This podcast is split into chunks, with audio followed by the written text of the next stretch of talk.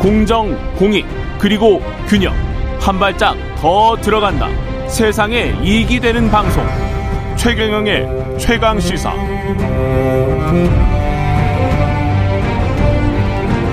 네, 이번엔 민주당 전당대회 상황 짚어보겠습니다. 봉경선 국면 이재명 당대표 후보가 압도적 우세를 보이고 있고요. 최고위원 경선에서는 두각을 나타내고 있습니다. 고민정 후보 2위를 해서 눈길을 끌고 있습니다. 고민정 의원 만나보겠습니다. 전화 연결돼 있습니다. 안녕하세요. 예, 반갑습니다. 예. 지금 뭐 2위 어떻게 생각하세요? 어, 아직 너무 초반이기 때문에요. 예. 음, 끝까지 가봐야지 알 수 있을 것 같습니다. 끝까지 가봐야. 예. 그래도 상당히 격차가 있던데 3, 4, 5위와 네, 아마도, 어, 이 민주당의 지도부 구성이 좀 다양하게 되기를 원하시는 음. 당원들의 판단이셨지 않았을까 좀 짐작을 해봅니다. 다양하게 되기를 원하는 어, 당원들의 판단. 거기에 그 다양성에 나머지 1위와 3, 4, 5위 정도의 그러니까 네. 다수라고 할 수 있겠죠. 4명이나 또는 3명.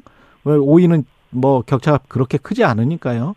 그 다수가 다 이제 친명이고 한명 네. 정도가 지금 비명이다.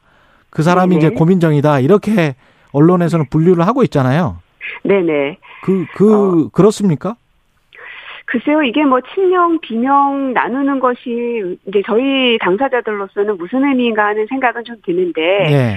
어, 어쨌든 우리 당에서 다양한 목소리들이 구성이 되어야 어, 이 지도부가 무언가를 결정하고 갔을 때 국민들의 동의를 얻는 것도 조금 이제 유용할 일일 것이어서 아마 그런 판단을 해주신 것 같은데요. 네. 근데 다만 앞서 말씀드린 것처럼 워낙 초반이기 때문에 어, 이제 대의원들은 어떤 판단을 하실지 국민 여론조사에서는 또 어떻게 나올지에 따라서 많이 뒤집힐 수도 있는 거라서 뭐 지금의 확언하기에는 조금 너무 많이 이른 것 같습니다.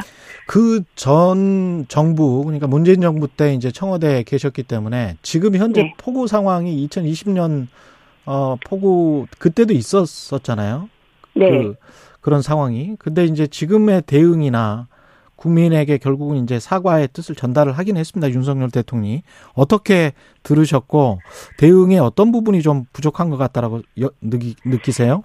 예, 일단 두 가지인데요. 첫 번째는 어 대통령이 이 국가 재난 위기 상황에서 이제 고립이 돼 버린 거기 때문에 안보에 굉장히 큰 구멍이 생긴 거라고 봅니다. 이게 이제 비로 인한 이제 그 피해였었던 것이죠. 근데 이게 아니라 만약에 이제 전쟁과 같은 어떠한 상황이었더라면 어땠을까 하는 생각을 하면 좀 아찔한 겁니다. 그래서 대통령의 관저와 집무실과 위기관리센터와 이런 것들이 수시로 소통될 수 있는 공간에 같이 묶여 있는 이유가 다 그래서 있는 겁니다. 그래서 역, 역대 모든 대통령이 어, 그렇게 재난재해까지도 다 대응을 해왔었던 건데 윤석열 대통령께서는 다른 곳에 어, 집무실과 또 다른 곳에 관절을 둠으로 인해서 우리가 예상했었던 이 어, 어려움들이 이제 그 발생하게 된 것이고요. 그리고 문제가 발생된 것을 대처하는 이 정부의 태도의 문제인데요. 어, 그러니까 야당이든 혹은 언론이든 국민들이든 어, 이, 이 재난 상황이 터졌던 것에 대한 대통령에게 여러 가지 이제 질문들을 할 수밖에 없는 것인데 어, 이후에 대통령실에서 대응했던 것들을 보면 국민들이 무엇을 바라는가를 고민하지 않고 대통령의 심기만을 좀 바라보는 것 같습니다. 그래서 그 강승규 수석의 인터뷰를 보면 예. 비 온다고 대통령이 퇴근을 안 하냐, 대통령이 있는 곳이 상황실 아니냐, 이런 말씀들을 하셔서 오히려 국민들의 분노를 더 많이 샀거든요. 그러니까 대통령을 감싸고자 하는 게 오히려 대통령의 리스크를 더 키우고 있는 것이다 하는 생각이 들고 비가 이렇게 엄청나게 많이 와서 이 사람의 목숨까지 왔다 갔다 했던 이 상황에 대해서 정말 참모로서 대통령을 위하는 것이라면 대통령의 이, 이 상황을 어떻게든 마무리 지어 보려는 노력보다는 어떻게 하면 국민들의 이 상황들을 빨리 이, 이 마무리시킬 수 있을 것인지에 대해서 초점을 맞췄어야 되는데 참모로서는 너무나 자격이 없는 발언들이었습니다. 그 청와대 같은 경우에 그 관저 있고 집무실이 있고 국가 위기관리센터가 같이 있었잖아요. 예. 근데 제가 생각할 때는 보안이나 이런 것들도 좀 걱정이 되기는 하거든요. 대통령이 있는 곳이 상황실이라고 했을 때 네. 전화도 그래 그렇고 이걸 맞습니다. 주고 받을 때 이게 통제가 될 수 있나? 그런 생각이 들어요. 이, 그러니까 이 대통령이 있는 곳이 상황실이다. 이 발언이 정말 무책임한 발언이라는 것이 예. 예를 들어 뭐 순방을 나가시거나 정말 불가피하는 경우에는 대통령이 있는 곳이 상황실이기 때문에 그곳에서 중대 결정을 할 수도 있다는 의미에서의 이런 말이 나와야 되는 건데 어, 윤석열 대통령의 발언을 보면 비 피해가 있고 침수가 어느 정도 되는 걸 본인이 눈으로 봤다 퇴근하면서 음. 라는 말까지 했는데도 불구하고 퇴근을 해버리신 겁니다. 예. 그러면 그러한 상황들이 사실은 예측이 됐었던 것인데 음. 일개 개인이 아니지 않습니까? 하나의 기관이고 대한민국 국민들을 대표하는 컨트롤 타워에 있는 분이시라면 국민의 한 사람의 생명을 지키기 위해서라도 그러한 상황을 예측하고서 집으로 가실 수는 없는 것이죠. 설령 그것을 본인이 판단하기 어려웠더라면 곁에 있는 참모들은 그럼 뭐 하는 겁니까? 청와대에 있는 수많은 참모들이 거기도 뭐 못해도 한 4, 500명은 될 텐데 이분들은 제대로 역할을 못한 것이나 다름없고 거기에 대한 피해는 고스란히 국민들이 당해버린 사건인 음. 것입니다. 대통령의 국정 운영에 관해서는 그 민심이 지지율로 나타나고 있고 그런데 민주당도 마찬가지로 이제 경선을 하는데 그렇게 흥행이 잘 되고 있는 것 같지는 않아요. 권리당원 투표율이 44.6%고 그리고 이제 각종 지지율도 보면은 어 상대적으로 집권 여당이 못 한다거나 대통령 행정부가 못 하면 뭐 야당이 이렇게 치솟아야 되는데 꼭 그런 패턴은 아니거든요. 근데 역대 그래서 저도 경선 투표율이 얼만큼 됐는가를 한번 살펴봤거든요. 네.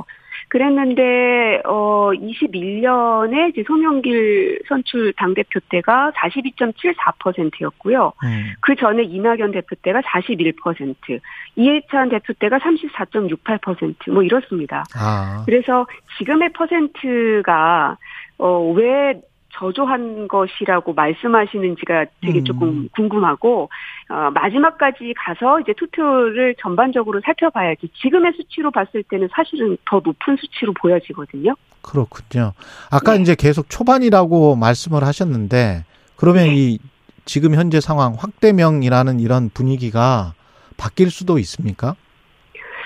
어, 아마 향후에는 당대표 선거보다 최고위원 선거에 대한 국민들의 관심이 더 높아지지 않을까 아. 하는 생각입니다. 예. 어, 지금 이제 부울경과 충청 지역의 이 전당대회가 요번 주에 이제 열리는데요. 여기에서 이제 저와 전, 저 정청래 의원님하고가 지금 1, 2위를 다투는 것으로 현재 보여져서, 음. 어, 이 두 사람이 이곳에서 어떤 결과를 갖느냐에 따라서 굉장히 재미있는 경선이 될 것 같거든요. 예. 그런데다가 어 소위 이제 저는 비명임을 이제 명확히 한 사람이고 또 정청래 의원님께서는 친명임을 명확히 한 분이시기 때문에 예. 어 더더욱 어떻게 이 득표율이 옮겨가는지를 어 보는 것에 아마 관심도가 더 높아질 거라고 생각이 듭니다. 그 의원님은 비명 연대 같은 거는 혹시 생각을 안 하세요? 최고위원들끼리? 최고위원 후보들끼리? 어 글쎄요 뭐 그 한다는 게 뭐 의미가 있을까 싶네요.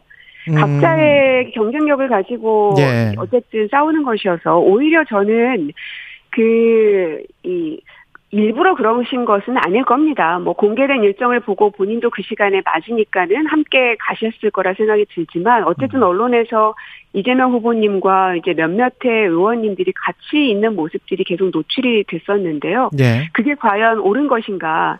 왜냐하면 당 대표와 최고위원의 관계는 임명을 하는, 그러니까 지명을 하는 자리가 아니고 선출이 되는 자리입니다. 그 얘기는 당대표도 최고위원도 서로의 건강한 균형을 맞출 수 있어야 되기 때문에 지명을, 지명을 다하는 게 아니라 선출을 하는 어. 것이거든요. 예. 그래서 조금은 다른 결의 목소리를 오히려 내려는 노력들을 보였어야 되는 게 아닌가 하는 좀 아쉬움이 좀 있는 겁니다. 개인적으로는 당대표가 누가 돼야 된다고 생각하세요? 글쎄요, 저는 누가 되더라도, 음. 어, 향후 당을 이끌어가는 데는 저는 힘을 받을 수 있을 거라고 생각합니다. 그러시군요. 당헌제 80조와 관련해서는 기소가 되면 당 직무가 정지된다. 사무총장이 직무 정지시킬 수 있다. 이 이거 바꾸자는 권리당원들이 많은데 의견이 어떠십니까? 저는 이런 논의 자체를 민주당에서 하는 것이 굉장히 불필요하고 소모적이라고 생각이 듭니다. 어, 왜냐하면 만약에 개정을 하겠다라고 하면 이재명 의원을 위한 방탄용이다라고 공격이 들어올 것이고요. 예. 만약에 개정을 안 하겠다 하면 이재명 의원을 버릴 것이냐라고 얘기가 될 겁니다. 그래서 이 이슈 자체가 사실은 아이러니하게도 이재명 의원님의 입지를 굉장히 좁아지게 하는 것이다. 그래서 어, 우리 민주당 내에서는 오히려 왜 이 논의를 더 뜨겁게 하는지 좀, 좀 이해가 되지 않고요. 예. 어, 오히려 이 지금 이제 법카 문제로부터 시작이 된 이- 그 그렇죠. 그야말로 이제 먼지털이식 수사 때문에 된 건데요. 예.